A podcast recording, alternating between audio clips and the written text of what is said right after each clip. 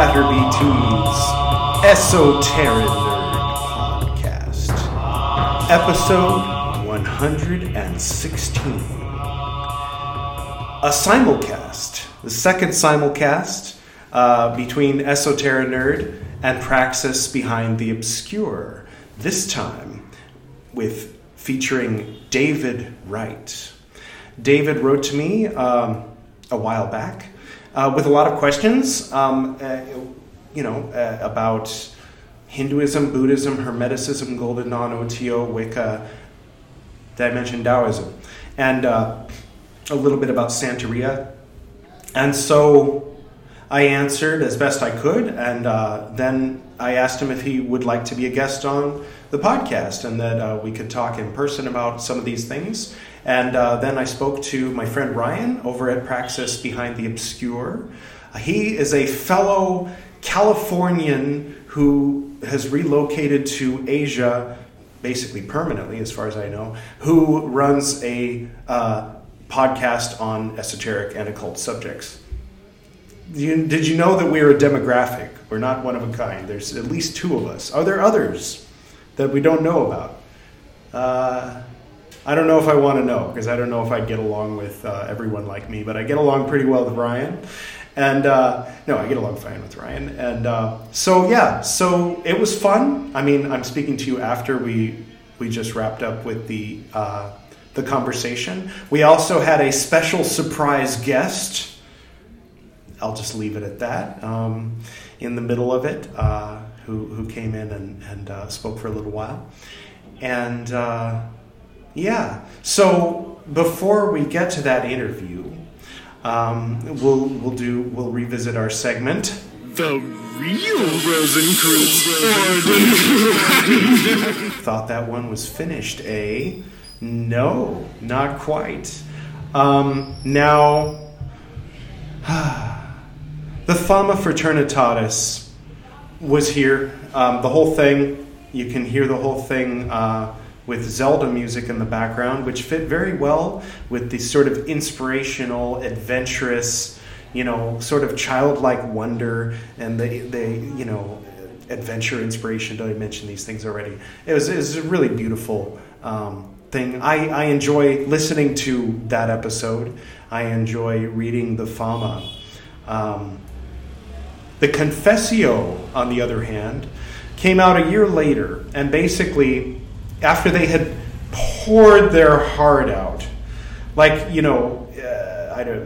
The, the first thing that comes to mind is like if you're like DMing a random person on you know a stranger on the internet and you just pour your heart out, right? this is a weird example, but the, their response is let's say less than enthusiastic, right? So then the next thing you say is, well, you're up, you know, like that, you know, kind of thing. Um, so it's not quite the, that extreme, but best, basically, it's, it's definitely a little bit of a different tone in the Confessio. Um, so rather than Zelda music, I've uh, chosen to go with um, uh, Mozart's Requiem. Well, one of the Requiem type masses. And uh, Frater Yod Tov has uh, again recited the Confessio as he did with the Fama in the original German. Um, the Confessio was actually first published in Latin, and then shortly afterward, uh, a German version was released, and then an English version. So you'll be hearing him recite just the very beginning, the first, I think, three minutes of the uh, of the, the German version and with me uh, doing the English version with Mozart's Requiem in the background. Um, now, Frater Yotov had asked me, you know, do you think that that's appropriate that, uh, you know, you play a Requiem Mass, you know, a Mass that's supposed to be for, for some, you know, for a funeral uh, during, during the Confessio? And I, I said, well, yeah, you know, I think that the golden age of uh, Rosicrucianism, if there ever was one, kind of ended with the publishing of the Fama, and so the uh, the Confessio is sort of the, the the the first nail in the coffin and the last thing that anyone can point to as a legitimate uh, document coming from wh- whoever these Rosicrucians were, and. Um, And he said, Well, if that's what you want to say, then I guess it is appropriate to play Mozart's Requiem. And uh, so I decided, I decided moving forward I would be less cynical about that. But, uh, but the Fama is a fresh, uh, uh, you know, a, a, breath of fresh air. And um, so I'll only subject you to three minutes of the Confessio this time around. Um, just, just for contrast, let me know if you can, you can feel any kind of difference in tone between this. Also, we found his itinerarium and vita, whence this relation, for the most part, is taken. In another chest were looking glasses of diverse virtues. And this. Confessio Fraternitatis oder Bekanntnis der löblichen Bruderschaft des hochgeehrten Rosenkreuzes an die Gelehrten Europäer or the confession of the laudable fraternity of the most honorable order of the Rosy Cross, written to all the learned of Europe. Whatsoever is published and made known to everyone concerning our fraternity by the foresaid Fama. Let no man esteem lightly of it, nor hold it as an idle or invented thing, and much less receive the same as though it were only a mere conceit of ours. It is the Lord Jehovah, who, seeing the Lord's Sabbath is almost at hand, and hastened again, his period or course being finished to his first beginning, doth turn about the course of nature and what heretofore hath been sought with great pains and daily labor is now manifested unto those who make small account, or scarcely once think upon it. But those which desire it, it is in a manner forced and thrust upon them, that thereby the life of the godly may be eased of all their toil and labor, and be no more subject to the storms of inconstant fortune, but the wickedness of the ungodly thereby, with their due and deserved punishment, be augmented and multiplied. Although we cannot be by any suspected of the least heresy, or of any wicked thing, or propose against the worldly government. We do condemn the East and the West, meaning the Pope and Mohammed, blasphemers against our Lord Jesus Christ, and offer and present with a good will to the chief head of the Roman Empire our prayers, secrets, and great treasures of gold. Yet we have thought good and fit for the learned's sakes to add somewhat more to this and make a better explanation if there be anything too deep, hidden, and set down over dark in the Fama, or for certain reasons were altogether omitted and left out hoping herewith the learned will be more addicted to us, and be made far more fit and willing for our purpose. Well, I don't know about you, but I am thoroughly addicted. Okay, so yeah, moving forward, I'm going to be less. Uh, uh, for those of you who don't know, I have this series. Am I using too many cards? Uh, the Buddhist book series. In episode seven, and 12, uh, I started getting really grouchy about how Mahayana was just making up a lot of crap that was distracting from the, the core philosophy uh, that the Buddha brought to the world. Um, and then in the follow up episodes 8 and 13, respectively, I sort of apologized and retracted a little bit. Not really, but, uh, you know, sort of resolved to try to accept Mahayana as it is on its own terms and um, not insist that it be Theravada and not insist that it, you know, stop calling Theravada Hinayana and uh, reinventing the uh, philosophy of the Buddha. in order to make it more compatible with Christianity or whatever they were doing. Um, so yeah, I'm going to try to do something similar moving forward. I'm not going to use Mozart's Requiem because that that was really the only good part. I mean, not not that Mozart's Requiem wasn't good. It just doesn't go with the reading. There's a lot of high pitch singing and stuff like that that just doesn't really work with with this. So uh, so Frater Yod Tov had suggested some. Uh, some some Handel or some Bach, something more from the era that the uh, that the Confessio and the Fama were actually released to kind of put people in the mood, um, you know, of that time period and uh, that place in the world. And so we'll probably go with that, and I'll I'll try to be less cynical about that.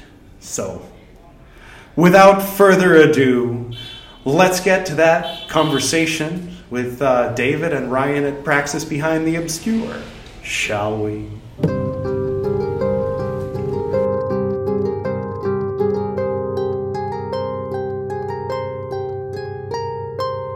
Hello. Hey. Welcome to the Esoteric Nerd Podcast. Thanks for having me. Absolutely. So, how's the weather in uh, Florida Keys this morning? Pretty nice. Pretty nice. Uh, oh, it, oh, it's you know it, it is a nice temperature. It's usually nicest kind of year. Like yeah. it's in like it's in like the seventies. Oh, cool. Okay. Very nice. I think it's similar here, but I've gotten used to Celsius over the past few years. oh.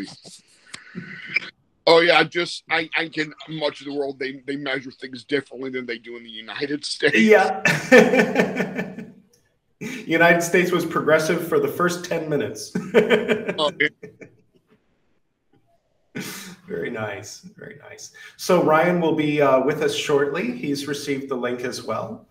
And uh, yeah, I mean, I guess uh, normally that you know with the interviews, I'm interviewing uh, interviewing the interviewee, but you know, feel free to ask me anything, and I'll do my best, and uh, we'll just see how it goes. That sounds good. Cool. so uh, you have interest in Taoism, Hinduism, Vajrayana Buddhism, and Hermeticism.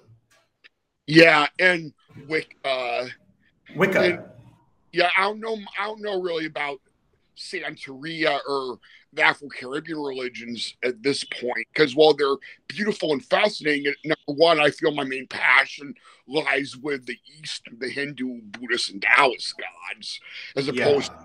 to Orishas. I mean, I like the Orishas, but not as much as the Eastern deities. And yeah with Santeria and other such religions is if you become a priest in that religion, it all you often might it often imposes taboos, you know, restrictions right. on behavior. Yeah, and you can't even work with the other orishas, let alone other gods.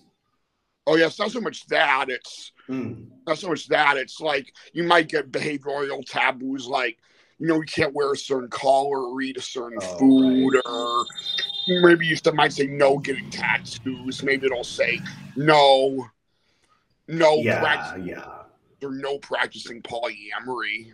Right. Mm. And oh, yeah, or even it could be something like don't go swimming in the ocean or or don't be in groups of three or it could be it could be a lot of things yeah yeah i have one friend uh his name is robert he's originally i think I don't know. I think he was born in the U.S., but his family's from Taiwan, and uh, and he is part of a, a Taoist organization that has Zoom meetings. And uh, I, I, asked him on your behalf if uh, you know. Well, well, that that was when he told me about the Zoom meetings. So after our conversation, I can maybe uh, and maybe get you guys in touch. Are you on Facebook? I am. Okay. Yeah. Well, I'll uh, send you the link on uh, email and we'll we'll work it out that way and I can I can introduce you to him and and he can introduce you to that if if that's something you're interested in. They're yeah. particular interesting. Check it out. Yeah, yeah, for sure. He brought me uh, shortly before I left California. They were actually my old alma mater, my old Golden Dawn temple that I left back in 2013. Toward the end, there in those past few years, we're in one particular warehouse space in Baldwin Park, California, and his Taoist group was in the same complex. I mean, it was like across the street, but it was the same shape building and the same type of door and everything. So it was a trip. they have these big warehouses in the back for I don't know, big big uh, machinery or whatever people want to use it for. So of course, uh, cults love it because they can make big, beautiful temples, big spaces for lectures and all that sort of thing. Oh yeah, I remember I went to a meeting of Rosicrucians in Denver, and it was in kind of an industrial park. That you know, mm. an industrial park. Yeah, yeah. I was there. Was that uh, Amorc or a different group? Amorc.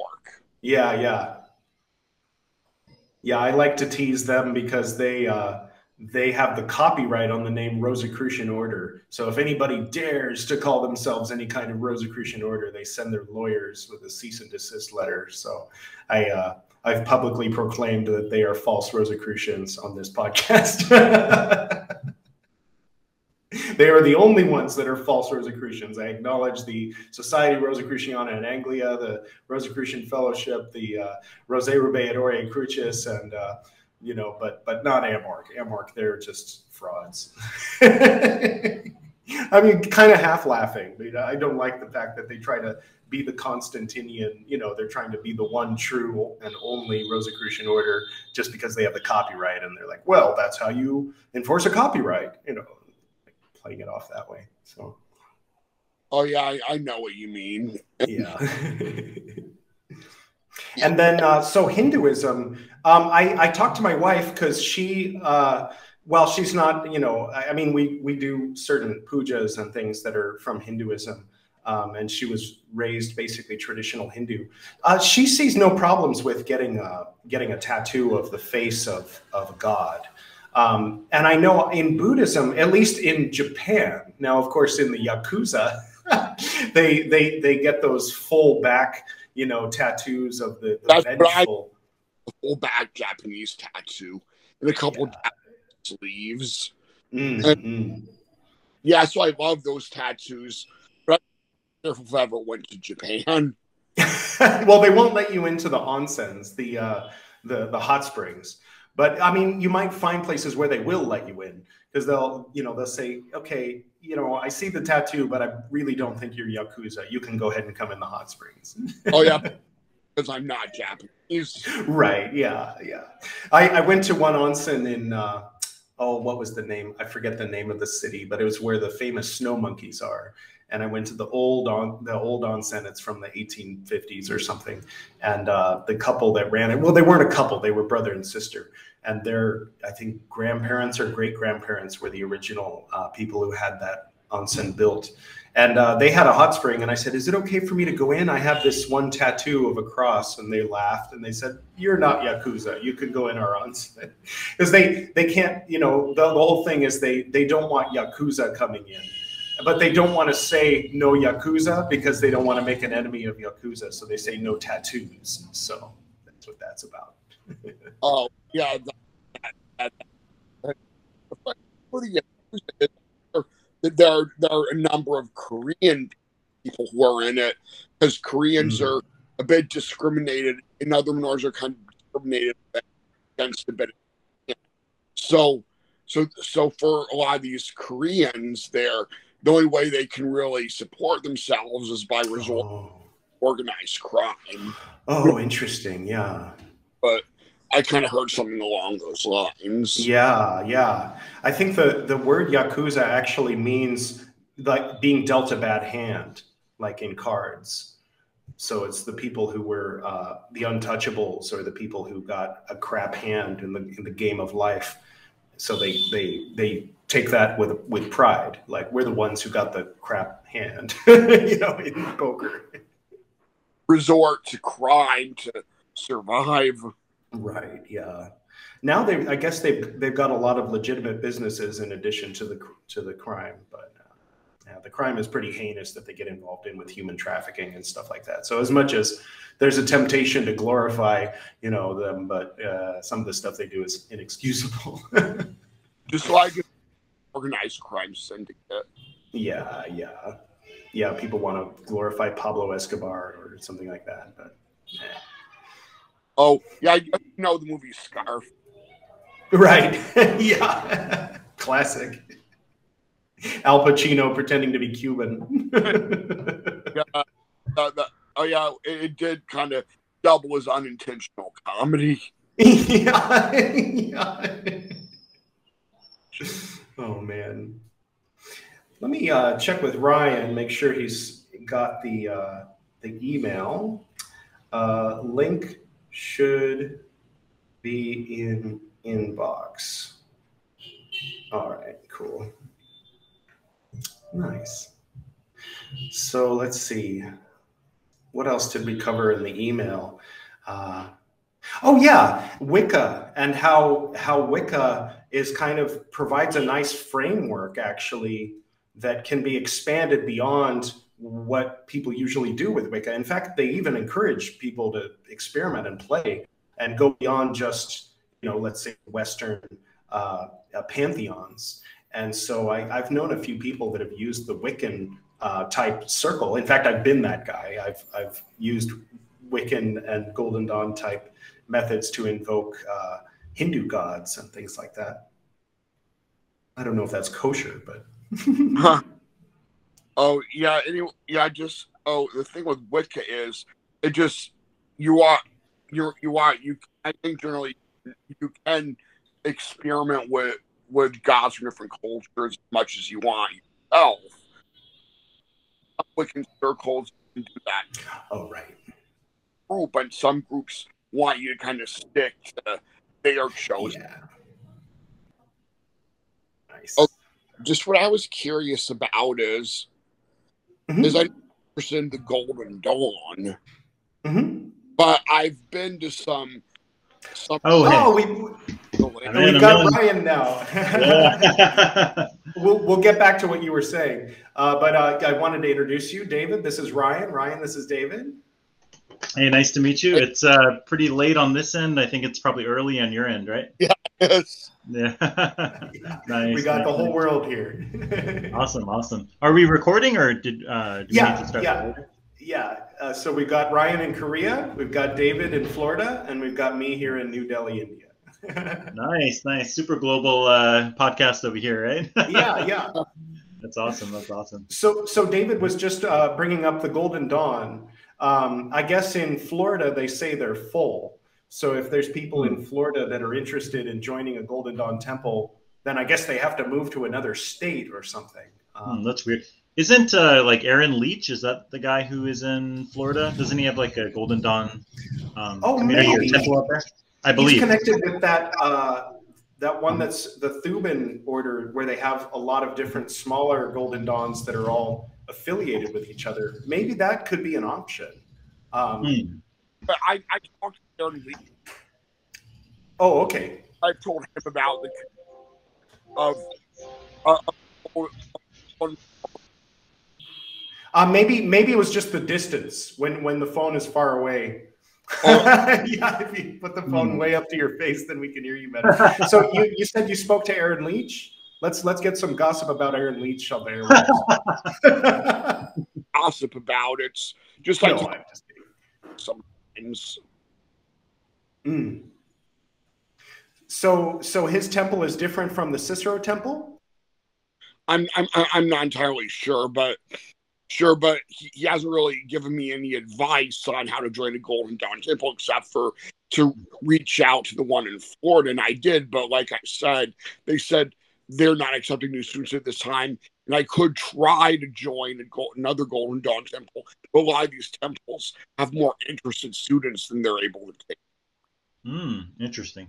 That's interesting. Oh, yeah. What I was wondering is, I've been to I've been to some OTO Thelema Gnostic masses and other meetups in South Florida, and while I, I, I like them, I kind of seem like I'd probably for the Golden Dawn magic. Right. But, so, for the Golden Dawn evangelists out there, we've got a, a lost sheep who might be forced to join a Thelemic order because even though his heart desires the pure Golden Dawn strain, no one's making themselves available to him. And so you can contact him through the link down below and uh, let him know how to join your Golden Dawn order, Daniel. I mean, mm. whoever's listening. pretty funny. That's pretty funny. I don't know if they do astral initiations at that temple, but anyway. Mm. Yeah. I, there's, there's, oh, it's not. Golden Can't hear you. There, like I've heard, there's a contradiction between being in the Golden Dawn yeah, I think what you were saying was about the uh, the conflict in currents. Uh, Grady McMurtry had told Israel Regardie, I mean, he had told uh, Chick Cicero that he had to choose one path or the other and not walk both. Though there are people who disagree with that philosophy. There's a temple up in Canada that uh, that does both. They they host uh, they host Gnostic masses in the same mm-hmm. temple they perform their traditional Golden Dawn rituals in. Uh, but they have a particular current, of course, that has a little bit more of a Thelemic edge to it. There used to be a mm-hmm. temple called the Thelemic Order of the Golden Dawn, where yes. they did Golden Dawn initiations with a Thelemic uh, sort of twist. But as far as I know, they dismantled in 1998 and became mm-hmm. Corluchus and uh, one other one other Thelemic temple. But uh, maybe there's another newer order called with that name. I don't know. Mm, yeah, one of my friends here in Korea was actually in that uh, way back mm. in the day, like back in the late '80s, early '90s. Right. So yeah, yeah it was a kind of a mixture of both, from what I understand. Mm. They did the Golden Dawn group rituals and everything. Yeah. So, mm-hmm. It's interesting. Very interesting. And there's also um there is the Temple of the Silver Star, which uh, I think David Shoemaker heads, and they also do. Uh, they have like a couple different programs. They have an academic track, which you can do all online and then they mm. have the an initiatory track, which I think actually goes to the Golden Dawn uh, curriculum and initiations, and then mm. adds in like later on Thelemic stuff, I believe. So Probably. that's another option yeah. Yeah, because this the inner order is where it gets very heavily, you know, Christian slash Rosicrucian. So those guys, you know, that lean away from that would replace that with Thelema at that point. Mm-hmm. So right, right, right. Mm-hmm. I know mm-hmm. there's one Golden Dawn order in. Um, I think North Carolina, and they they replaced they rewrote the uh, the tower card portion of the Philosophus initiation because the whole thing is a lot of sort of Old Testament fire and brimstone shouting, and it's sort of traumatizing to people who grew up in you know that sort of evangelical. Uh, environment um, so they just rewrote it and made it completely pagan and completely mm. you know free from all that. But uh, yeah, so sometimes people there's the open source order of the Golden Dawn uh, mm-hmm. based in San Francisco, which the name kind of you don't even really need to explain because the name clears it up. They're open source. They tell people what they're doing, and they mm-hmm. tweaked it. They tweaked the system, and then you know mm-hmm. they've got Set in the place of Horus, and you know they mm-hmm. they, they change things around, but they uh, they make it all public what they're doing. This is the ritual you will go through when you join our group like that. You know. Mm, okay. That's interesting. That's interesting. Yeah, and they make it public so other people can take it and then edit it and make make their own version too. So. Yeah, cool. That's pretty cool. Yeah, at this point, I guess worth pointing out, I'm a Freemason. Okay. Mm. Which yeah, order? The, oh, Freemason, just just just regular Freemasonry. The American Freemasons? Yeah. I mean, okay. Nice, nice. You know, the old one that only admits men and is affiliated with the Shriners. Right. And, yeah, yeah. Mm-hmm.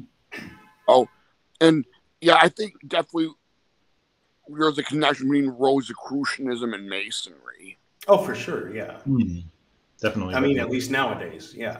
Yeah. right, right, right. Um, yeah, some lodges, I guess some uh, Masonic lodges, there's a lot of people interested in esoteric practices and studies, but then in others, there's like nobody interested in. like yeah. they're basically just like drinking meetups, you know. Yeah, so it really depends on where you are and the people, the members of that lodge. It seems like. Yeah, mm-hmm. I've got yep. my dad's uh, uh, Freemasonic paraphernalia here in front of me, but he he he kind of had fantasies of joining the Freemasons and getting into all the esoteric stuff. But but uh, the one that that really gets into the esoteric stuff that I know of is in Culver City, where they're kind of low key Golden Dawn. You know, I mean, they were low key until they came out of the you know came out on my uh, podcast and announced to the world merrick hamer is the praemonstrator and poke runyon is the imperator of a secret golden dawn order operating out of the culver city masonic lodge. It's like oh all right. I always wondered about that. And we've got grady mcmurtry's furniture. Oh i always wondered what the furniture was. Okay now the mystery is solved you know. So there's right. a lot of masons in that order and a lot of uh, and so they they uh, they're very interesting you know. They, hmm. some interesting people in that lodge so if you're interested in the Golden Dawn, I mean, is it would you consider it necessary that you have to join a temple or a lodge or I mean, you can also study with somebody or they're like online courses and um, correspondence, you know, correspondence courses and stuff like that, right? That's true. Yeah, what can do for sure. But I just think being in a group or at least with, doing it with another person would make things more concrete. Yeah, sure, that's sure. true. For sure, for sure. Well, like I said, the only one I guess I don't know. I guess it's probably far from Florida. Th- is it in South Carolina? The Temple of the Silver Star. I'm not sure. It might be in hmm. South Carolina. I don't know if that's relatively close to you. Probably, right? Oh, I, I oh, South Carolina is close to Florida, but I'm at the very bottom of Florida. Uh, okay. okay. State. Mm. Okay. Okay. Interesting. Okay, I'm curious. I guess Leitch's thing is totally full, huh? Maybe you can ask if you they take openings like a lot of these places maybe every check back every few months or something i don't know maybe you can um, yeah it could be worth asking him what what i could do but i mm-hmm. think kind of indicate like go after what you really want don't settle for something just because it's more available that's true too yeah true very true yeah. very true mm-hmm. i mean that may go for if you're if you're drawn toward golden dawn and not actually drawn to oto then even if there's one nearby, then maybe pulled mm-hmm. out. I, there was a point where there were a couple people from the OTO that wanted to join our Golden Dawn group, and we had a strict policy. Nope, you know you have to resign from. But I I don't know. I liked this. It was a, a couple, two women, and um, so I I I petitioned the head of the order because I had that sort of relationship with him back then, and uh, mm. got that rule waived. And so we started admitting people members of the OTO. But that order basically doesn't exist anymore. So mm. that Golden Dawn order, I mean, it's splintered into at least three or four different orders. mm.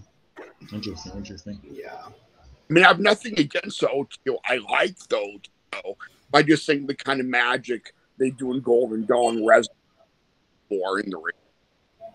Yeah.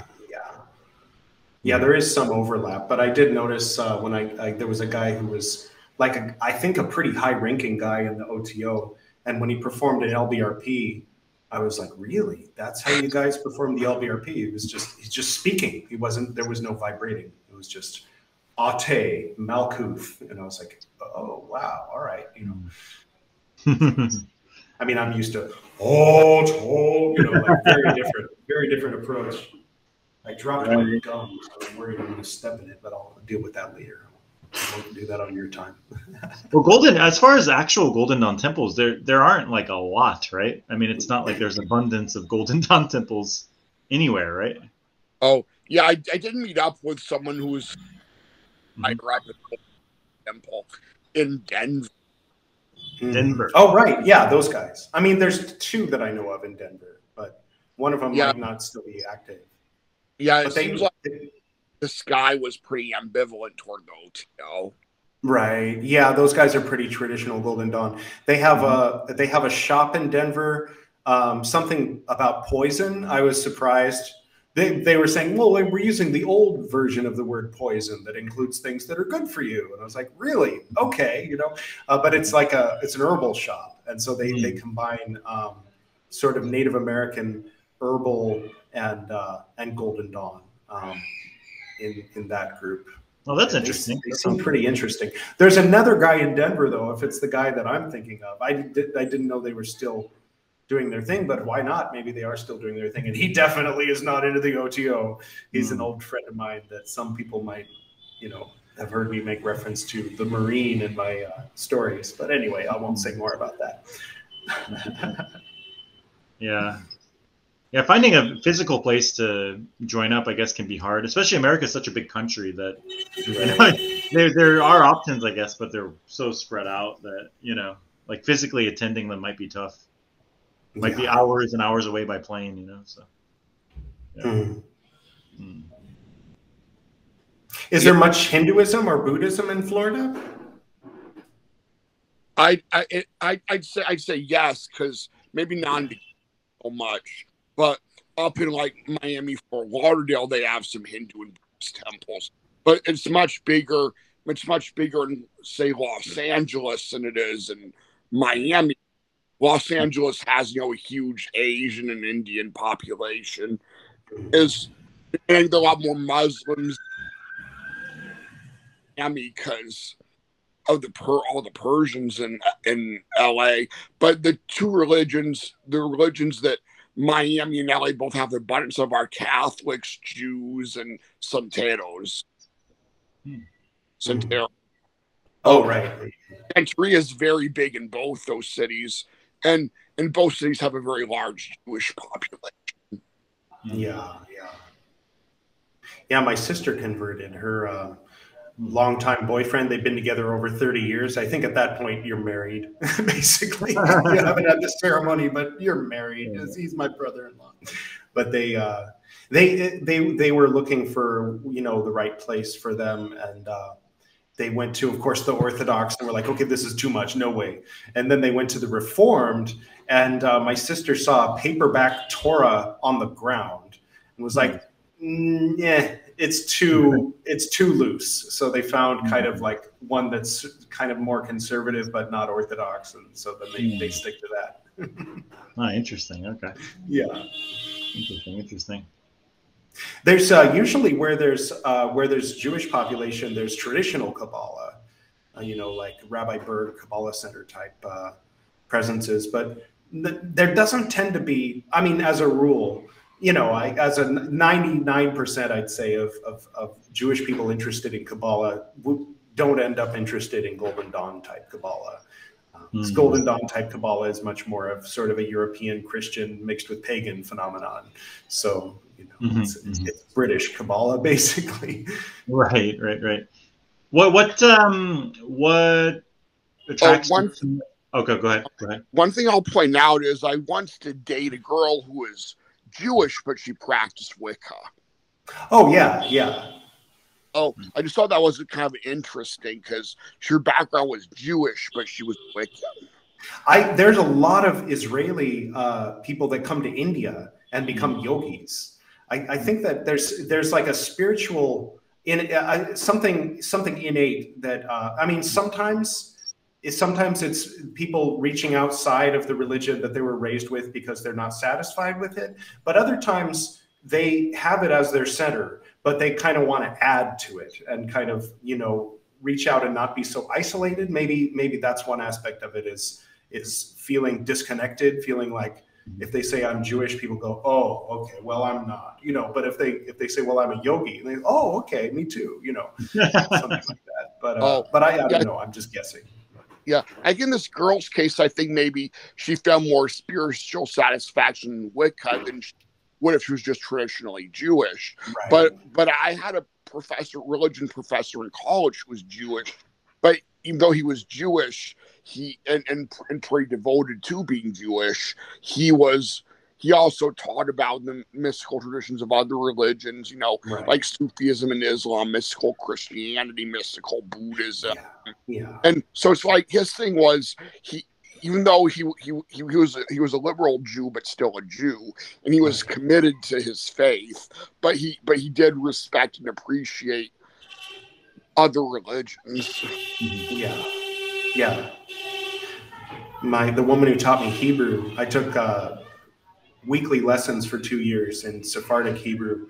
And she's a, she. Well, I'll give her a plug. First of all, I'll point to this corner of my screen. That might mm-hmm. not point to anything on Praxis, but on Esoteric Nerd, that's Gila, uh, her mm-hmm. episode. She has a blog called The Hebrew Letter, and she came out with a book and a and a deck of cards uh, that mm-hmm. are her artwork based on the Hebrew letters. But anyway, mm-hmm. um, so she she channels i mean among other things she channels uh, wisdom about the the the Hebrew letters, but also is open to uh, you know all these things that you mentioned, um, you know Hindu philosophy and, and Sufism. Although one time, I remember I asked her to to help me translate the Rosary, the Catholic Rosary, into Hebrew, and she she was helping me translate it, and I knew enough Hebrew that when we got to the part where where it was Mother of God, she had translated it Mother who is godly, or Mother who is like God, or Mother of or pertaining to God. And I was like, well, yeah, but how do you say God's mother? And she was like, why would you want to say that? And I was like, well, that's what they're saying. That's what, because mm. Jesus is God, Mary is his mother you know, the Son right. and the Father are one and the same. So Mary, Mother of God. How do you say that in Hebrew? And she she translated it for me, and then immediately asked me to leave. and, and, she's like, I'll, I'll, see you next week." You know, like it wasn't like a permanent thing, but she just needed needed some time after that. like, I was saying, "Well, that's what they're saying." She said, "Then correct it." like, oh, that's pretty funny. Correct two thousand years. It's a big taboo in Judaism. Yeah any any you know person who was a human being was also divine or yeah, the son yeah. God or or anything like that. Yeah, yeah. Mm-hmm. It may have been intentional on the part of the early Christians to emphasize that theory in order to differentiate themselves as a separate religion rather than a sect of Judaism. It's not mm. something to empower the colonized, but something to empower the colonizer. Just an idea. Just throwing it out there. I'm just Perhaps. talking. it's like Joe yeah. Rogan says, right? No. right, right, right. Oh man. Something uh, I, I, opened Facebook this morning, and the first thing that popped up was a sponsored advertisement by a news by The Economist, the publication, mm. and it said, why Joe Rogan's wrong about everything. And I'm like, Jesus, like you guys paid for an app like this? Like, well, they know people will click on it, and then the economist yeah. will make money. So right, right, right. It's a very petty, but you yeah, know, clickbaity, clickbaity. Yeah. yeah, exactly, exactly.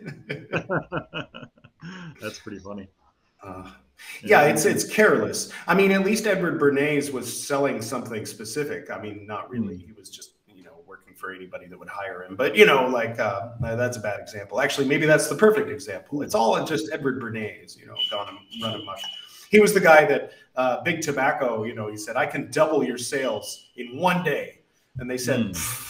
Yeah, right. So he hired a bunch of like famous women and models to all light up cigarettes on New Year's of 1920 in Times Square while the cameras were on them. Mm and uh, suddenly it was okay for women to smoke cigarettes and the sales doubled overnight and um, he got everybody to you know put ice in their water to eat bacon for breakfast like everything that we take everything unhealthy and american was edward bernays selling something for somebody uh, he was he was Interesting. he was sigmund freud's nephew who was just like little like crouching listening to his uncle like really? Tell me more. How does the ego work again? You know like how can we manipulate this for you know right. evil? And, that, that's the birthplace of marketing huh?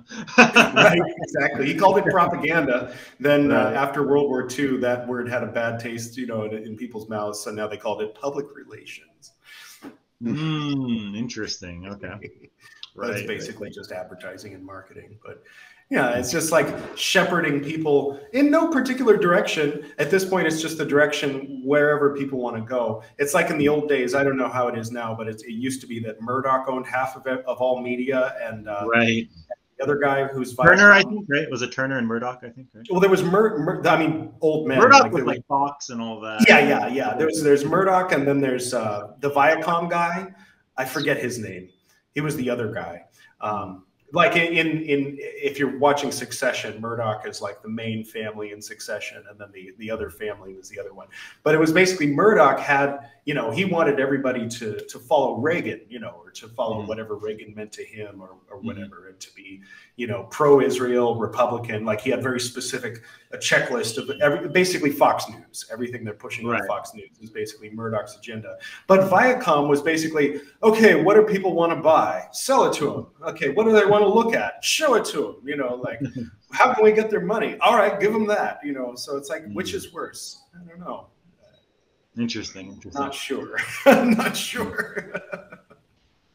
So, Probably so for, worse, but you know. yeah, yeah, no, they're all pretty bad, I would say.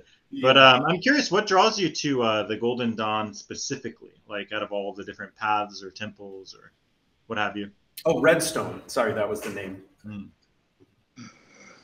I'd say what draws me are just it seems like the symbolism and the ritual seem really cool, and I'm drawn to the idea of like working with angels and taking some things out of out of the monotheistic religions without totally committing to the monotheistic religions. Hmm. Okay. And like you know the angels in Hebrew and that kind of stuff. Yeah. Mm-hmm. And Yeah.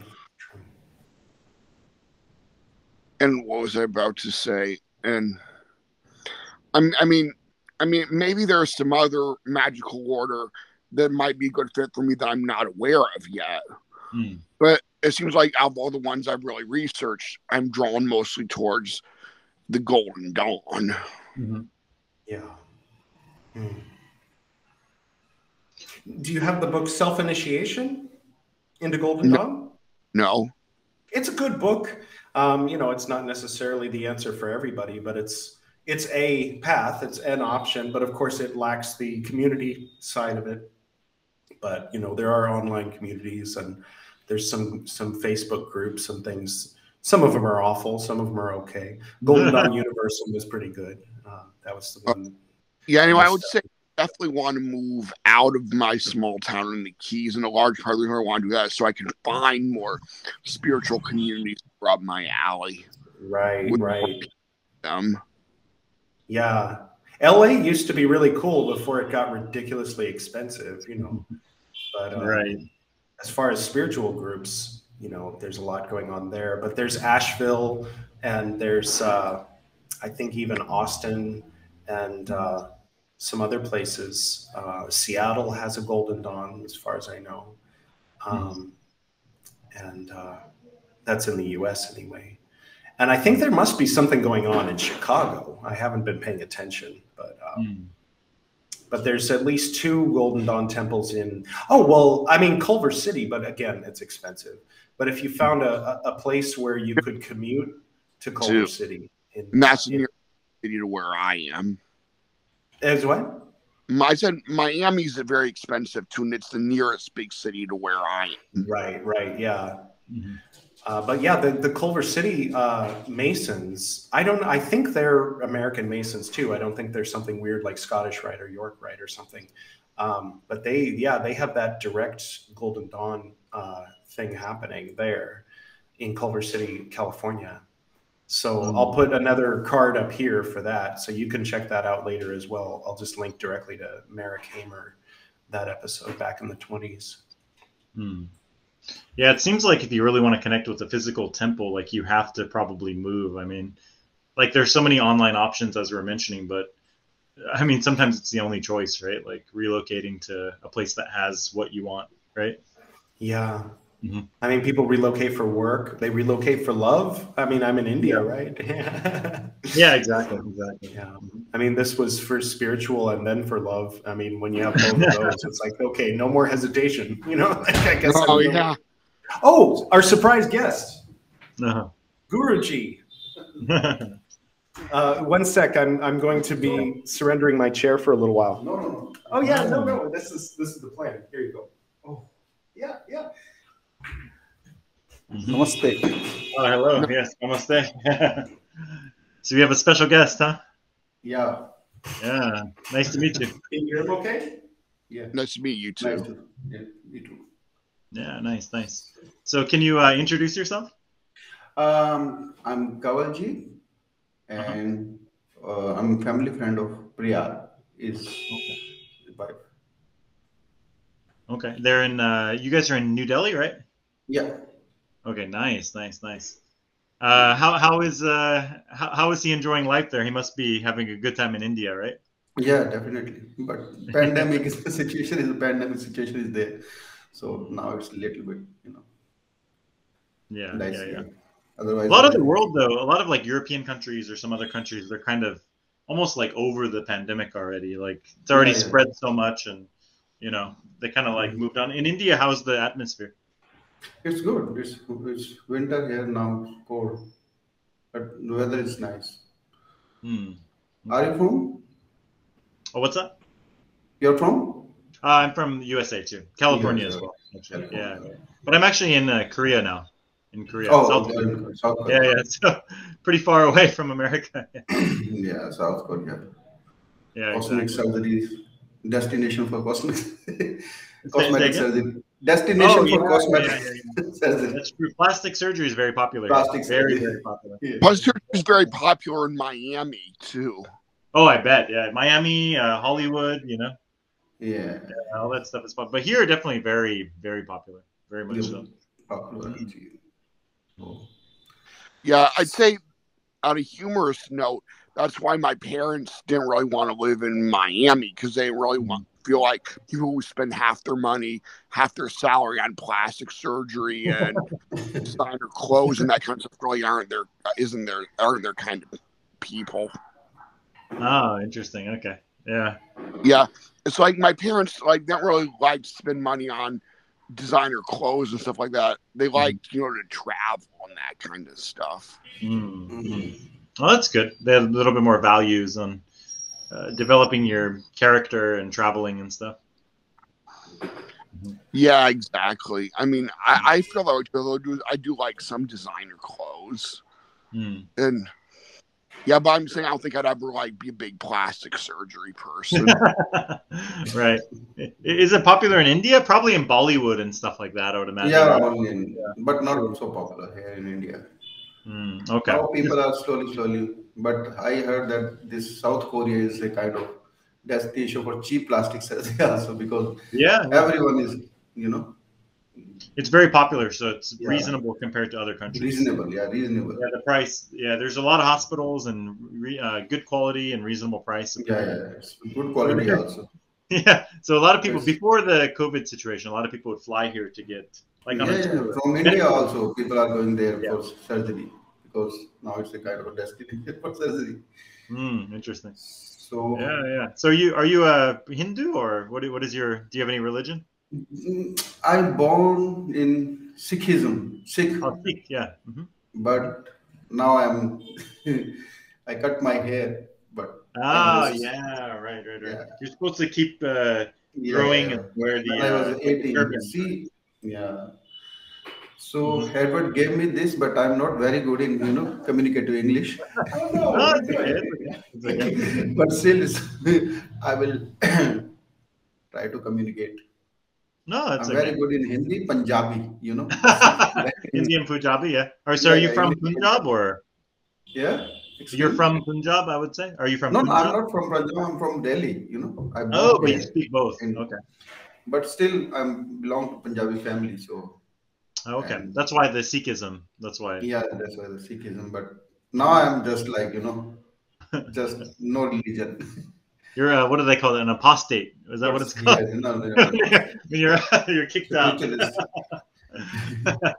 You're a man without a religion. Yeah, yeah, yeah. Yeah, yeah, yeah. yeah. Hmm. But okay, all the religions are no problem. Same. Are there a lot of people in India that are like uh, religionless, like that are like atheists or just totally don't follow any traditions or religions? Are there a lot of people like that there, or not that many? Mm, It is almost almost impossible to know people are without religion and religion because there are so many religion here, and in Hinduism, no one take care know that if someone is going to the temple or not. No one care at, all. Sure. So sure. no one knows that this person is like a theist or theist. Right. It never really comes up in conversation very much. Huh? Yeah. yeah, yeah. oh, you're So- talking about atheism, and I want to share some thoughts on that. Uh-huh. On atheism. Mhm. Yeah, I, I say for a while I considered myself an agnostic because you know, I was interested in religion and I had a spiritual inclination, but I didn't like want to be dogmatic. Now, but now I realize that I, atheism just isn't fulfilling to me. But neither is religious fundamentalism. Yeah. So, so I'm, I, it's kind of been a struggle for me to re- to reconcile, you know, my rationalism and liberalism with being a spiritual person. Hmm. Because I'm saying, I'm so because I'm saying just hard to occupy the space where you're not you're spiritual, but not like dogmatically religious. Yeah, yeah. okay, good. But yes, spiritualism is okay, but dogmatism is like you know, it's very hard. It's not. So In India, so in, in India, there are not a lot of dogma, dogmatic groups. Uh, yeah, Or- India is India is full of dogmatic people. Oh, okay, okay, okay. They have their own sects and their own cults yeah, and stuff like that. Hinduism and Muslims are there, and Sure, sure. even Jain Jains are there. Uh huh. uh-huh. Yeah, but it is not like you know if you are not following any religion, then no one care that you are not following any religion. Hmm. Only Muslims are like hardcore. But if, if I'm Don't if they I'm have looking- some evangelical Christians that are pretty hardcore in India, like Nagaland? yeah Christians, Christians in India. yeah, but yeah, Mhm. but I I I know very few Christian people, and because where I live, Christians are there are no so many Christians people are there. Mm, okay. Okay. Yeah, it's interesting. So you said atheism is not very fulfilling, but then at the same time, uh, you know, believing some religion dogmatically or the book, this book or whatnot, is also equally not as fulfilling. Is that what you're saying? That, that's exactly what I'm saying. In fact, I'd say it's even less fulfilling than atheism. Like believing every word of the Bible is literally true, and anyone who's not a Christian is going to hell, and that homosexuality is wrong, and all sex outside of marriage is wrong, and mm-hmm. all other religions are wrong. I mm-hmm. mean, I just can't stand that. And I mean, I'm just saying, I mean, I do think the Bible and all other religious texts do have beautiful spiritual truths to teach us, but but I think but I think you know like the cre- like the creation story Bible shouldn't be taken literally. Right. Right. You know, a lot of there Christians have the attitude that that either you believe all you believe all or believe none. Hmm. Mm. But now there are rational thinker, critical thinkers, and free thinkers. New breed is coming and evolving. Yeah, yeah. I, I think that um, there's a lot of stupid things like that, like false dichotomies. Like you have to be either an atheist, like these dualistic tendencies are kind of funny. It's like you have to be an atheist, and I oh, there's no God. Like I believe this, and then it's still Yeah, your mind grasping onto the concept of no God. And then there's Mhm. like, no, I believe in this one God of this book, but it's still you creating these scenarios. You're still playing in the game of dualism and mental Yeah. constructs, right? And it always has to be one or the other. You know, I find I find these kind of games kind of interesting because they're both equally like mental obscurations or delusions in some some kind of way, right? Yeah. Mhm. You read that God delusion of uh, I, I'd say just my thing is is as far as Charles Dawkins. Oh, Dawkins, yeah. yeah, oh, yeah. Richard Dawkins. Dawkins, God delusion. Charles Oh, Richard Darwin. Dawkins. I think it's Richard, Richard, Dawkins, I think. Right. Yeah, Yeah, yeah, Richard yeah. Dawkins. Yeah, The God Yeah. yeah, I'm Sorry. saying I don't know if I'm I think it's entirely Charles Darwin and Richard Dawkins or Harris. Charles Charles Darwin and Richard Dawkins. Charles Darwin. no, not Richard Dawkins. Richard Dawkins. yeah. I'm just, Is Charles But- Darwin's first name Charles, or am I making that up? I don't know. Yeah. Darwin is oh, evolution. Would you come and explain me for a minute after? Oh, okay, yeah, yeah, yeah. So, you want? Oh, I don't know. See, my- But, uh, Do you I have any think questions I'm not- for uh, for Guruji? See, before I'm not go? very good in English, but still, uh, you know, how to communicate. I can understand, but Uh-huh. It, it's just a matter of asking the right question, not so much No, about your the English, but your about English the seems substance. totally fine. You seem totally fine to me. Your Okay. English seems almost perfect. uh, questions? Um, well, I did ask you. So you grew up in Delhi, right? You mentioned that. Yeah, Delhi. NCR Delhi, Faridabad. Means Faridabad Delhi is same, similar. Mm, okay. Okay, I have a question. How do Indian people view Nepal? Because I'm going there next week. what what is or maybe not Indian people? How do you view view Nepal? Do you have any opinions or? Um, You know, the general opinion in India about Nepal is the lots of, you know. What's that? I'm I'm I'm telling you the truth. Is Nepali people are coming coming to India for job of you know a kind of um, to take care of the things you know.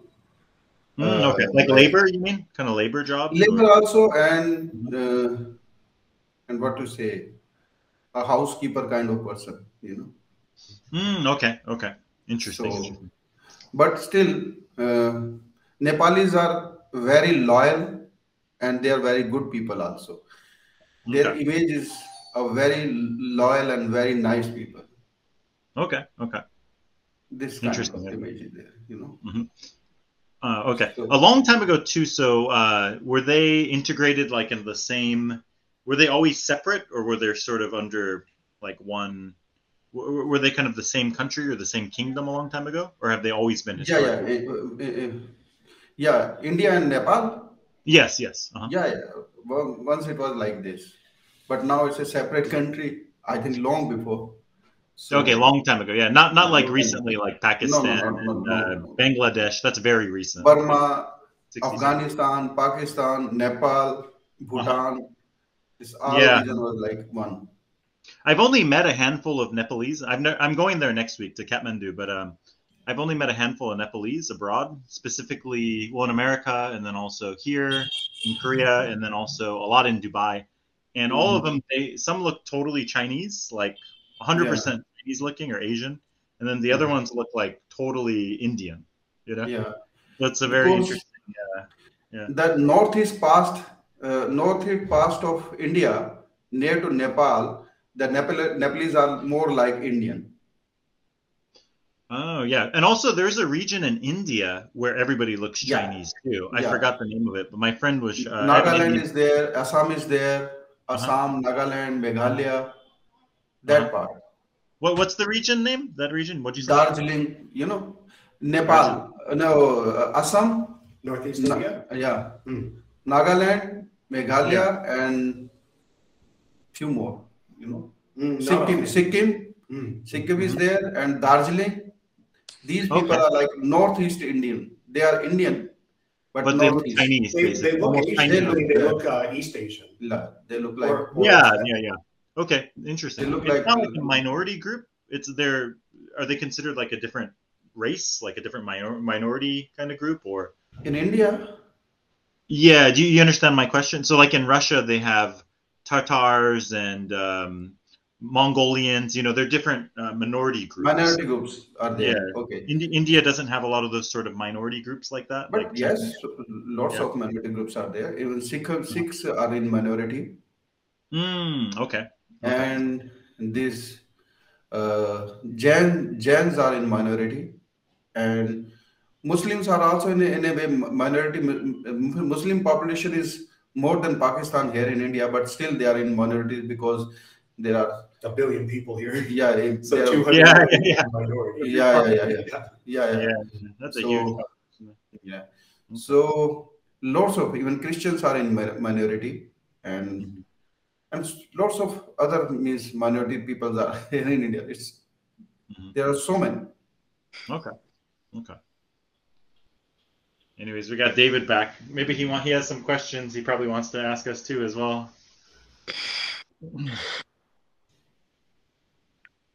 I would say a question I have I talking with Edward about this earlier is I'm considering I'd really like to get some tattoos of Hindu deities. I, I think definitely Ganesh and possibly Lakshmi and definitely Green Tara, though she's more of a Tibetan Buddhist deity. I mean, if I were to get those tattoos on my arm or whatever, if I was in India, I would have to cover them in a lot of places to not offend people or will people get really offended seeing them? No, no, not not at all. Indian people, if you are any tattoo, you are making any tattoo, there is no problem. And what you are thinking, or which um, which deity you are want to tattoo? Yeah, I've just heard it like in places like Sri Lanka and Thailand, they're kind of touchy about Buddha Buddha dad is okay, no problem. Oh, maybe no they get offended. Hello. maybe is... uh, it's okay, but it's not in Sri Lanka. Hmm. Maybe okay, a different. Maybe, maybe, maybe, maybe Sri Lankan are like you know there are more Buddhists there in Sri Lanka. Mm-hmm. But uh, the place should be right. You know, arm is okay. body part matters. Where you get it? Yeah, oh, don't put it on. Yeah. Only body part matters. Okay. don't, so, don't get it on your ass. In a respectful place. Yeah, yeah. respectful place. Otherwise, there's no problem.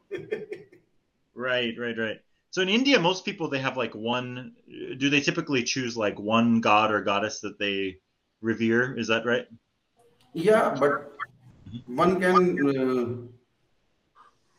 one can have so many also. You know. Sure, sure, sure. In one house, there are 33 means million gods. yeah. yeah. So, in a but popular are few like you know, mm-hmm. so means 100 and 100 uh, 200. Mm-hmm. So they are worshipping all or one. It's not no matter. Someone is liking Krishna and some is liking uh, uh, Shiva and goddess Durga and Kali, and mm-hmm. there are so many. So right. they are devotee of different different gods, mm-hmm. and they are having so many also means if someone is uh, the devotee of Krishna and he is also the devotee of Durga and the you know Kali, so it's like this. Right, right, right.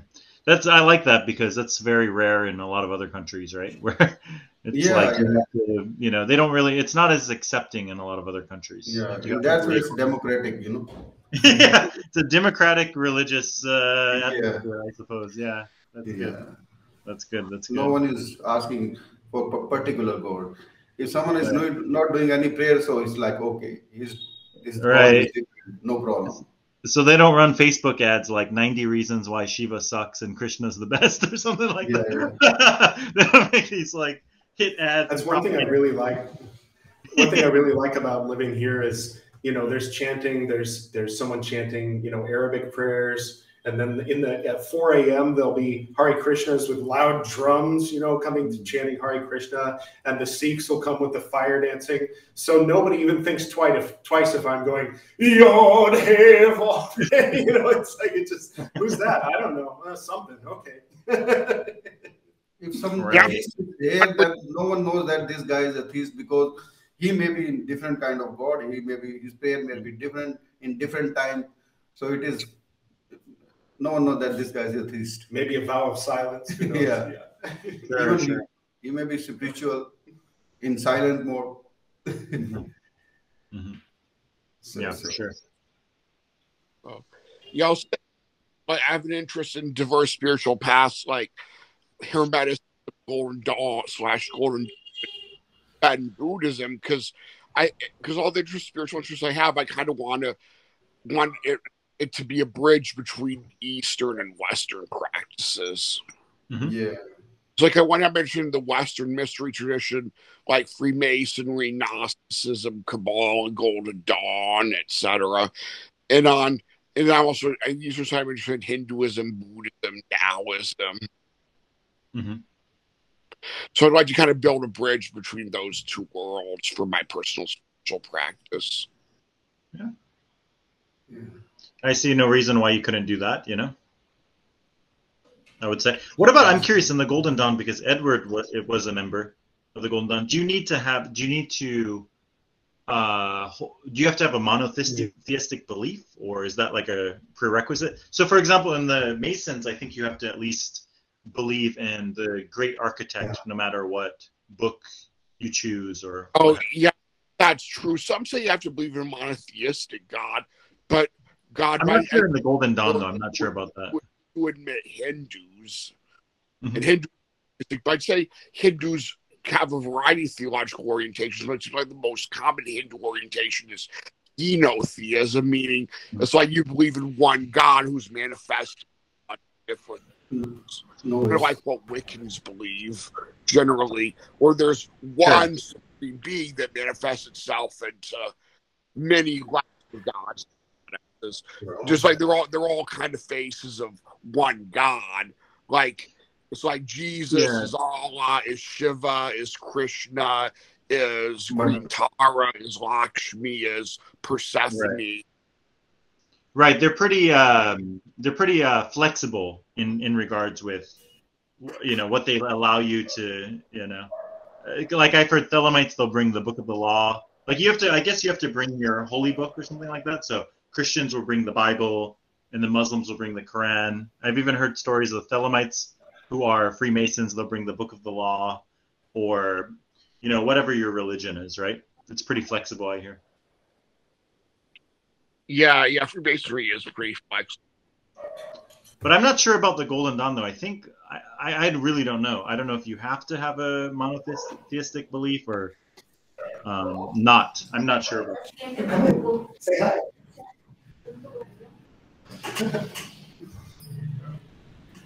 oh, you got more members? you want to? Everybody, this is Nobby. Welcome Hello. Got a party now, huh? Okay. yeah. Got a party going on. So I think now. okay. Okay. Okay. Guys. Yeah. See you. Okay, take it easy. Yep. Yeah. Well, thank you. Thank you. Thank you. Thank you. All right. Thank you very much. Yeah. Cool. Uh, so, like in uh, in Korea and Japan, everybody takes a photo, or that you know, they always go like this, right? so, so this one girl told me it's the art of the East Asian V. they go Americans. It's not so Americans. They they say, oh, you're doing the peace sign. They go, no, no, no. This is the East Asian V. Completely different. it wasn't before it was peace. It was victory. Wasn't it? was victory. Yeah, exactly. sort of the opposite of peace. yeah, exactly. It's supposed to be victory. more like Pax. yeah. India though. yeah, yeah, yeah. I remember when I first time I went over to Japan, I was pretty young, and uh, I took a picture with these like high school Japanese girls in their uniforms, you know, like the Sailor Moon looking yeah uniform, and then they were going like this. Oh, no. I go, oh, that's why they do that. that's another another kind of. Do you know what that means? the anime you're imitating was written, drawn by someone naughty. right. Exactly. Oh man, it's pretty funny. But I think oh. um, for the Golden Dawn, though, it's sort of an emanationist cosmology or ontology, right? Is that basically what you would say? At least from my from what what I've studied, it Excuse seems me. like that. With almost like Rosicrucian Christian, a little bit of Christian Christian uh, uh, theology, somewhat. Yeah, I've heard the Sephirot referred to as emanations. Mm-hmm. Um, I, I just to re- re- refresh my memory, how would you define emanationist? Mm, so basically, there's like one. I guess there's various interpretations though, but basically in emanationism, there's like uh, one creator or one source, and then everything kind of drips down into that, right? So kind of like in the uh, Hermetic Kabbalah, you have like Keter, and then everything kind of mm. goes down into right, as right? opposed to like a literal and God said this. It's like interpreting it more as like this actually sort of was a natural thing that unfolded out of God or or that right, the, material, right, right. the material universe is sort of the physical stuff of the body of God and and mm-hmm. uh, maybe the soul and the mind are you know collectively the soul and the mind of God or or is that pantheism or I, I think that's pantheism actually. So I think if you equate God with the physical universe, I think that's pantheism. Right, God is everything. God is everything, oh, right? Right. Oh, I, am more of a panentheist. I mean, yeah, yeah. But God nail on the head. Yeah. everything too. God is everything and more. God, yeah. God is the whole universe and then some. Yeah, exactly. Mm. Yeah, yeah, I like that. Yeah, it's kind of what what Wiccans seem to believe that you mm. know there is a supreme power, but it's manifest in different deities and in the physical world. Mm-hmm. Yeah, yeah. But yeah, I, I think Golden Dawn, I mean, on one level, it's, I think it's designed it de- kind of depends on who's running it at the time, but it seems mm-hmm. like the original one is is uh, is made to be compatible with mm. a lot of different perspectives. Uh, there mm. was uh, someone recently said that the Golden Dawn was a Victorian attempt at what the Unitarian Universalists you know, uh, tried in the '60s. Um. So, so like in other words, like a a way for you know a Jewish person and a pagan and a Buddhist and a Hindu and a Christian to all kind of agree on Osiris. you know, mm-hmm. um, kind I of. I mean, I guess some people are phobic of the Egyptian thing. People who are coming from a very uh, sort of fundamentalist Christian or or even a like a more Orthodox Jewish will say, uh, "Why Egyptian? You know, like haven't you read the Bible? You know, God destroyed the Egyptians and." Then, mm-hmm. then, but then, you know, we, we have an answer. We would have an answer for that. Like, well, that's why we wear them as clothes instead of you know we put uh-huh. on we put on egyptian god forms to perform the ceremony because the egyptian gods are the administrators of the universe in the path mm. of tav or the astral plane and they like us are subservient to jehovah and then they go oh okay i'm in you know so and if someone's celtic we have a different pitch you know it's sort of that pauline, pauline like something for everybody like or, or that skillful uh. means in the in the lotus sutra like oh well what are you looking for well that's buddhism come on in right right right jack of all trades jack yeah. of all trades we have Chinese food. We have pasta. We have curry. yeah, yeah. The food court, spiritual food court. I mean, right. I, I, do appreciate how the Golden Dawn is structured because they, they, that bare bones. Um, I mean, they they had a very basic. They because uh, I mean, if somebody studies Egyptology, your mm-hmm. brain kind of gets full at a certain point. So they distilled it down to uh, what's it called the uh, not the Ennead, is that the right word? The the basic nine or the basic eight, I forget. The, um, the, the, main gods, you know, Isis, Osiris, Nephthys, Set, Horus. Okay. Let's not deal with Sekhmet. Let's not deal with these other mm-hmm. ones. Uh, but they then they uh, they have that that neophyte initiation, the Z mm-hmm. formula with its mysterious origins coming by way of Fräulein Sprengel from some mysterious thing called Liebrecht und Leben or mm-hmm. and or Hermanubis in Germany and uh, Cipher manuscripts, Cipher manuscripts. Yeah, exactly. Yeah, yeah. Um, which were either a, a, brilliant forgery or a very still an unsolved mystery to this day. Uh, right. Without a time right. machine, I guess we'll never know.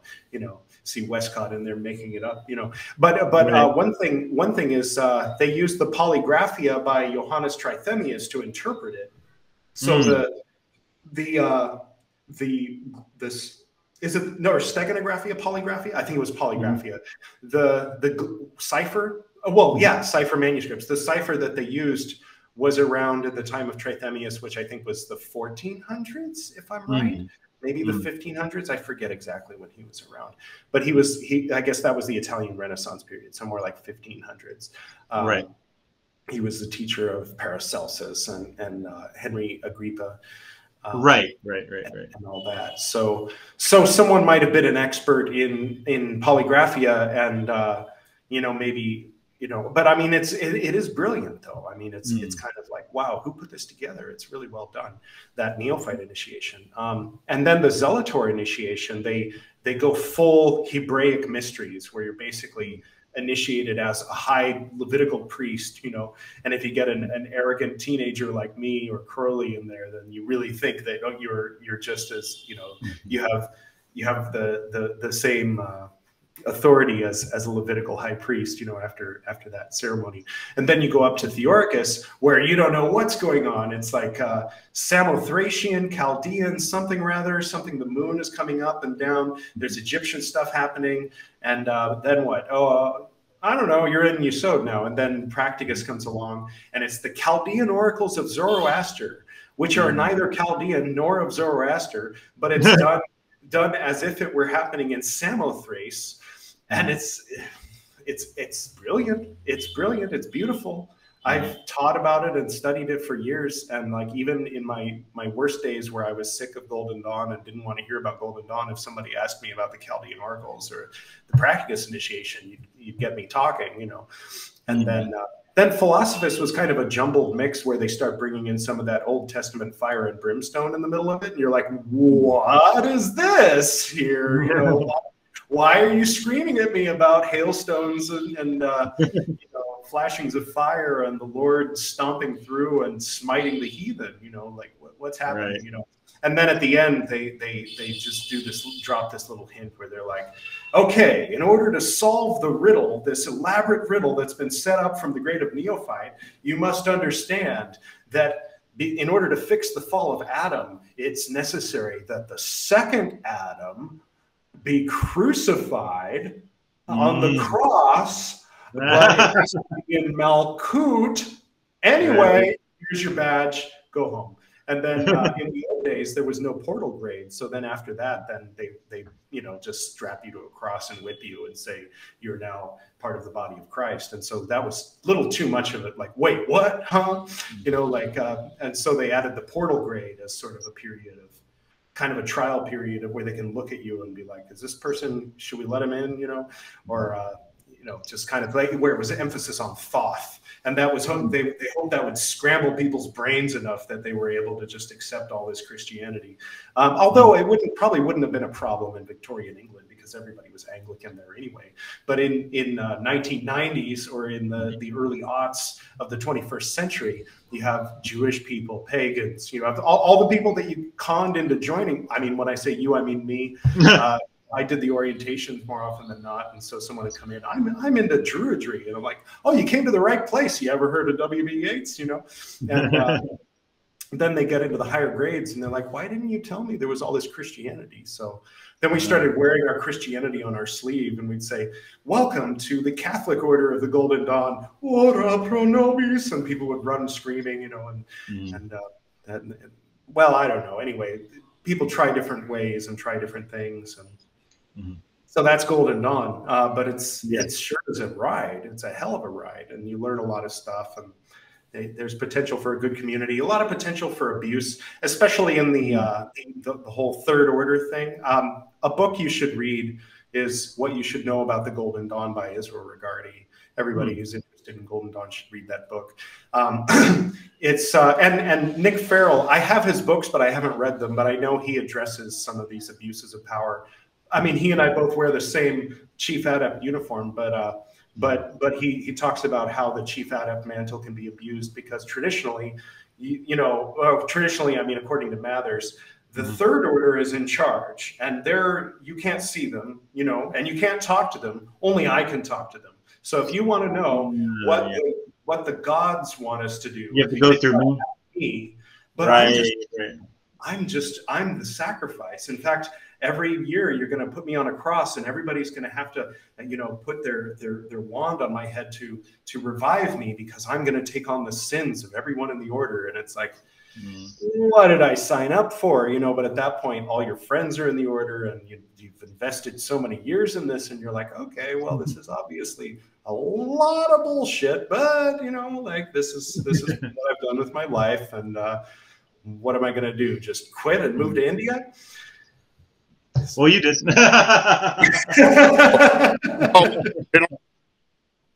um, I, I, I have to say that I, am having a hard time keeping my eyes open because I just I worked all night before coming on this call, so I might have to might have to. Oh yeah, we we don't have to go on and on for hours. Um, yeah. Is there anything you want to cover? Because I mean, this is ultimately for you. I mean, I Ryan and I chat all day, uh, you know, uh, on Messenger. Messenger, uh, It's good to good to catch up in person by face. But uh, but do you have any any uh, questions or or things that you want us to give our our two cents on? I mean, you know, as as much as we're able. What are your what do you think about Gnosticism and how it might fit with the practices I'm interested in?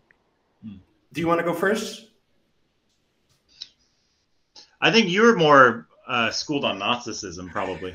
My buddy Robbie is the guy to talk to about Gnosticism. He went to seminary and uh, kind of, you know, he's he's one of those really intelligent people who read all the books. You know, he just he'll read an entire book in an afternoon. You know, those people that are like, so they'll climb a mountain and you know come back down in seven hours, and you're like, how did you do that? He's like that with books and everything. So he's the expert that I know my my knowledge is minuscule compared to his about Gnosticism. Mm.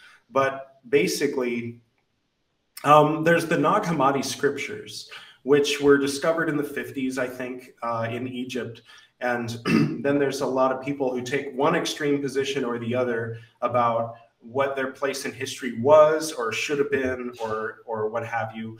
Um, some people will say that they were left out of the Bible because it would have uh, made it impossible for them to turn Christianity into a control system. And when I say some people, I mean me when I was younger said that. Mm-hmm. Um, and then on the other side, the more uh, the the church apologist uh, position is that those gospels weren't very popular. You know, nobody was really into them. Everybody there was like thousands upon thousands of copies. Everybody was was transcribing Matthew, Mark, Luke, and John.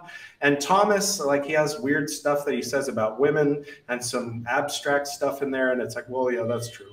Um, but uh, but yeah, I mean, the part where he says, uh, you know, that Jesus said, when you fashion a, a, hand in place of a hand, an eye in place of an eye, a likeness in place of a likeness, then you will be in the kingdom of heaven. Kind of kind of makes you stop and go, whoa, that's interesting. That's sort of different, and that you know makes you gives one pause.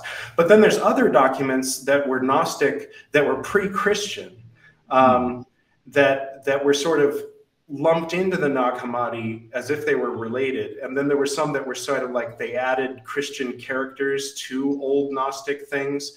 There's some that are obviously just not i mean there's the gospel of mary magdalene which people will say is great because it has mary magdalene's name in it. But if you read it it's basically mary magdalene saying well when jesus and i go off by ourselves he teaches me this. And peter is like but you're just a woman you know? And so it's like okay someone wrote this. Uh, i don't know if it was mary magdalene. I'm more one who who's uh, uh, you know like I'll, I'll i'd sooner believe the theory that mary magdalene was actually the one who wrote the gospel of john or uh, or that that was her story um, because it was the beloved disciple. He never identifies himself as John. Someone else calls it the book of John. But the person in the the person talking in the book of John is the beloved disciple who had their head on the breast of, of Yeshua at the Last Supper. That sounds a little more like it could have been Mary Magdalene to me. So you might want to consider considering uh, the Gospel of John in the Bible to be maybe at the heart of Gnosticism um, as far as Gnostic Gospels go. Um, the Gospel of Thomas is really interesting. Thomas is an interesting character. He uh, was supposed to have come over to India and established the earliest churches here. So they love Thomas down in Kerala. They have um, churches that are that are purported to be founded by Thomas in the first century AD um, here in India. Uh, and then there's like, yeah, then there's the stuff that they made that that show uh, Feria, the Darkest Light recently on Netflix, which is fun. It's basically like they took Gnosticism and just like flipped it in a weird way. My theory was that it was a Catholic who got sick of these movies like Da Vinci Code and Jesus of Montreal, making the Catholics look dumb and evil, and the Gnostics look cool and true. And they, so they they they read the Nag Hammadi and just took the worst crap, you know, or they in their mind they took the the most ridiculous things and the most awful things and they made it into like a sort of like um, what Temple of Doom was Hinduism. They mm-hmm. made this new Netflix series about Gnosticism and they call it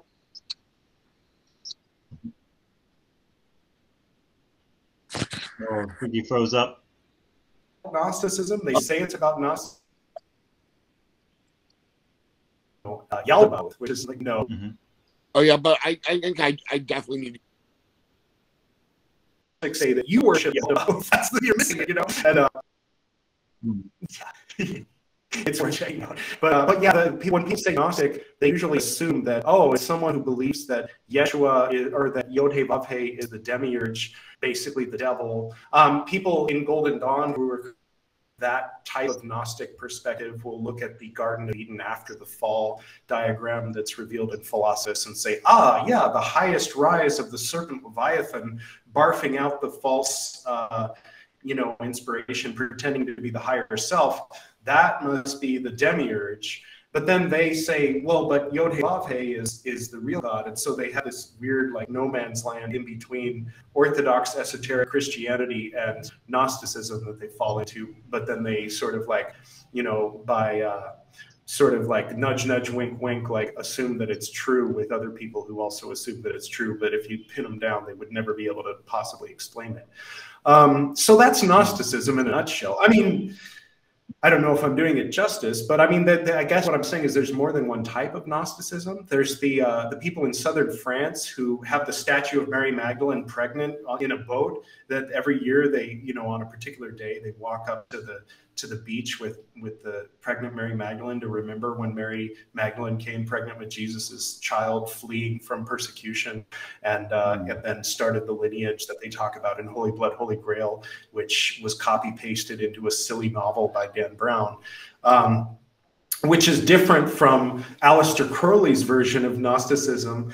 Uh, the the OTO in America, at least, was a, was an order that was uh, sponsored into existence by a religion, if I'm not mistaken, called the Ecclesia Gnostica, something hmm. something.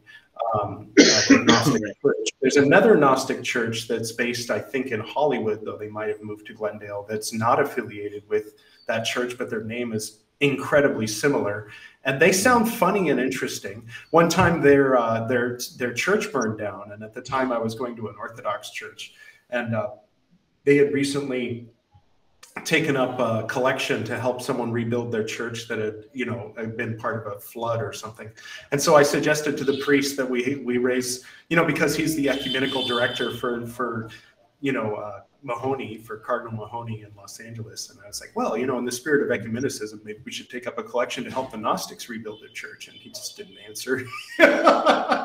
but um, yeah, I mean, I don't know. It's it's interesting. The Nag is interesting. Um, the thing is, not gnosis. I mean, like it's like it's like there's Buddha and there's Buddhism.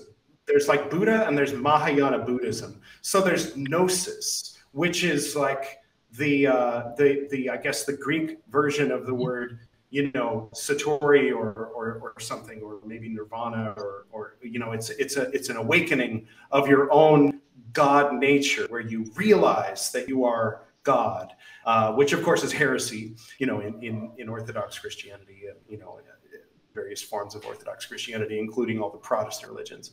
Um, so so yeah the the awakening of that true self is called the gnosis.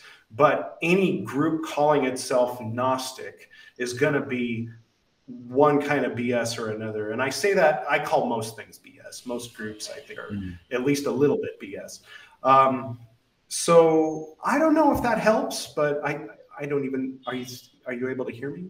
Um, yeah, so I don't know. Those are my two cents on Gnosticism, but I, I think that there's something there in Gnosis. I have respect for Sophia as an archetype, as a character in some of the Gnostic Gospels. I haven't read all of the Gnostic Gospels, I should say, but I, I am fond of the Gospel of Nicodemus.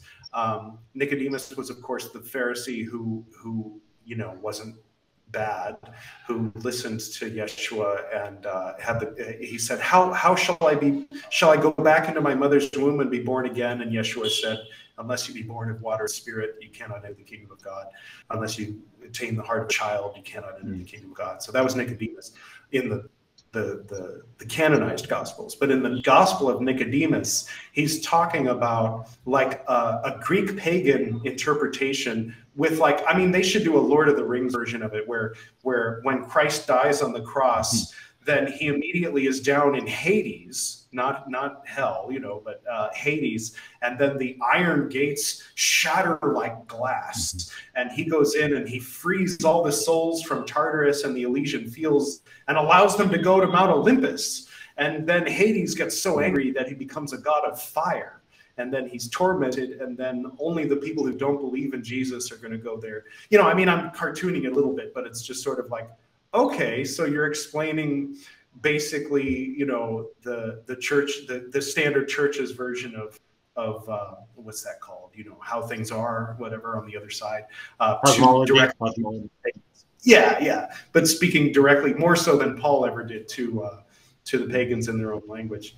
And it's fun to read. I don't know but uh, but yeah, I mean, uh, I recommend a, picking up a copy of the Nag Hammadi and reading through it. But I, I don't know that if that you can really pin down one philosophy and call it Gnosticism. But there are plenty of groups that say that their philosophy is the real Gnosticism, including Thelema. Mm, um, sure. Yeah. So, so those are my two thoughts, my two cents on on mm-hmm. Gnosticism, mm-hmm. I guess. But again, my friend Robbie would be able to run circles around everything I just said with mm. his knowledge.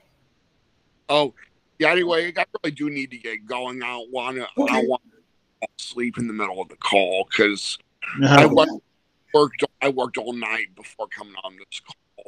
Okay, yeah, get get some rest and uh, don't worry about remembering anything that uh, we talked about because it'll all be up online a little bit. Yeah. oh, anyway, I appreciate you having me on the show. Oh, absolutely. Thank you for coming on. And I'm sorry I took six months to respond to your email. well, I was writing books and stuff down in Goa at the time. oh, yeah. That's what I wanted to ask you about earlier. Goa. Doesn't Goa have a famous kind of party and electronic music scene? It does. It does. A lot of drugs in Goa. Um, we didn't really hang out in that side of it, but we could hear it. You know, it was always din, din, din, until 7 a.m. Ironically, here in Delhi, where it's noisy during the day, it's silent at night, mm. which is really nice because we can sleep. Um, Goa, the weather never changes because it's tropical. I mean, it changes, but it's basically always kind of warm and humid, and then mm. variations on warm and humid. So it's nice to be in Delhi where there's seasons again, where it gets cold in the wintertime, for instance. Um, but yeah, Goa has a lot of beautiful old churches. The Portuguese came, basically, it was an Ottoman uh, stronghold until the Portuguese took it in the 1400s. And then they built a lot of churches. And then it was like the coolest place in the world to be for 100 years until it became the heart of the Inquisition in Asia. And then, uh, you know, anywhere in any of the Portuguese colonies where someone was suspected of being Jewish, they would be brought to Goa to be put on trial and executed under suspicion of being Jewish. Then they started, uh, you know, forcibly converting Hindus. And then they started, uh, you know, this whole witch hunt where someone would say, you know, my neighbor looks like a good Catholic, goes to church, acts like a good Catholic, but I saw her in the back doing something Hindu the other day. So then they mm. put them on trial and execute them. And 15,000 Hindus were killed that way, way, way more than the Spanish and the Portuguese combined in Europe. So, uh, so Goa has an interesting and bloody history, um, mm. but a lot of beautiful old churches, and that was all about 700 years ago or 600 years ago.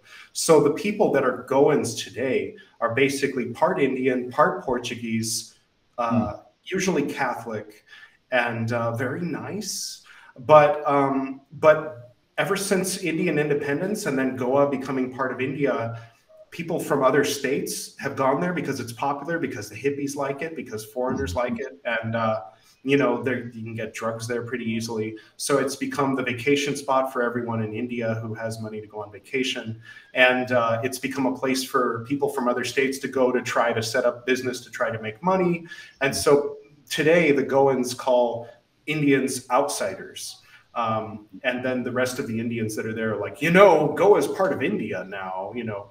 And then, mm. uh, so, at, you know, we were there for a little over a year and we started to kind of get the feeling we will never be going. You know, even if I was not a foreigner, we would never be going. She's from Bihar, you know. Um, so they always are like, You're from Bihar, huh? Like the only Bihar people we know are the workers in the back that are working on our second house, you know. Mm. Um, so it was a little odd as far as that goes. But yeah, people go there to party for sure, and uh, you know, foreigners, what we call foreigners, which is you know, white people, uh, usually white people, but sometimes you know other types of foreigners. Of course, there's people from Ethiopia that come here to do yoga at the yoga training centers in Rishikesh too, and they're foreigners. But uh, and there's a lot of Nigerians here, and and uh, a lot of Chinese and Japanese. They're all foreigners too.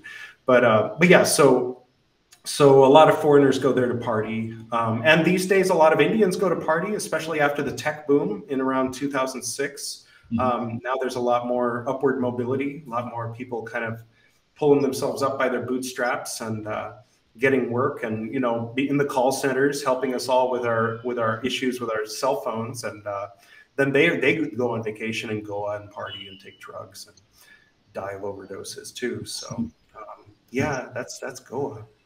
But the churches are beautiful if you can see through all the blood Oh, anyway, I, will go ahead and sign off. okay. okay. Yeah. On that note, yeah. All right. Well, thank you for joining us on the Esoteric podcast and the Praxis Behind the Obscure podcast. And uh, we'll we look forward to, to talking more with you later on. That sounds great. Have a good day. Okay, you okay, you Peace out. yeah, you have a good day. We'll have good nights. yeah.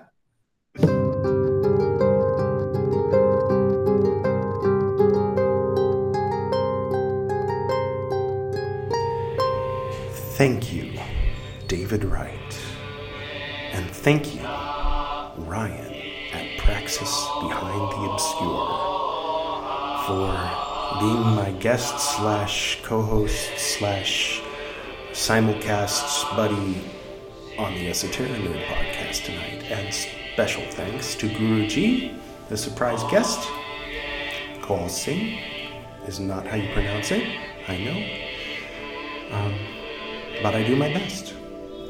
Special thanks to Susumu Ueda, as well as Susumu's father, and his father being one of the monks at Jofuguin. The other monks at Jofuguin, whose voices you're hearing right now for the music you're hearing right now. Also, the same track that we open with every episode of the Esoteric Nerd podcast. Special thanks to Camille and Kennerly. Uh, for the harp transition into and out of the, you know, conversation. And uh, most importantly, thank you to you, the esoteric nerd, listening to this podcast. I'll close with the uh, prayer that my father and I used to do uh, when I was a kid. To the north and to the south, to the east and to the west, to the spirits of light among us and to the spirits below. We send out our reverent love and compassion. May all beings be happy.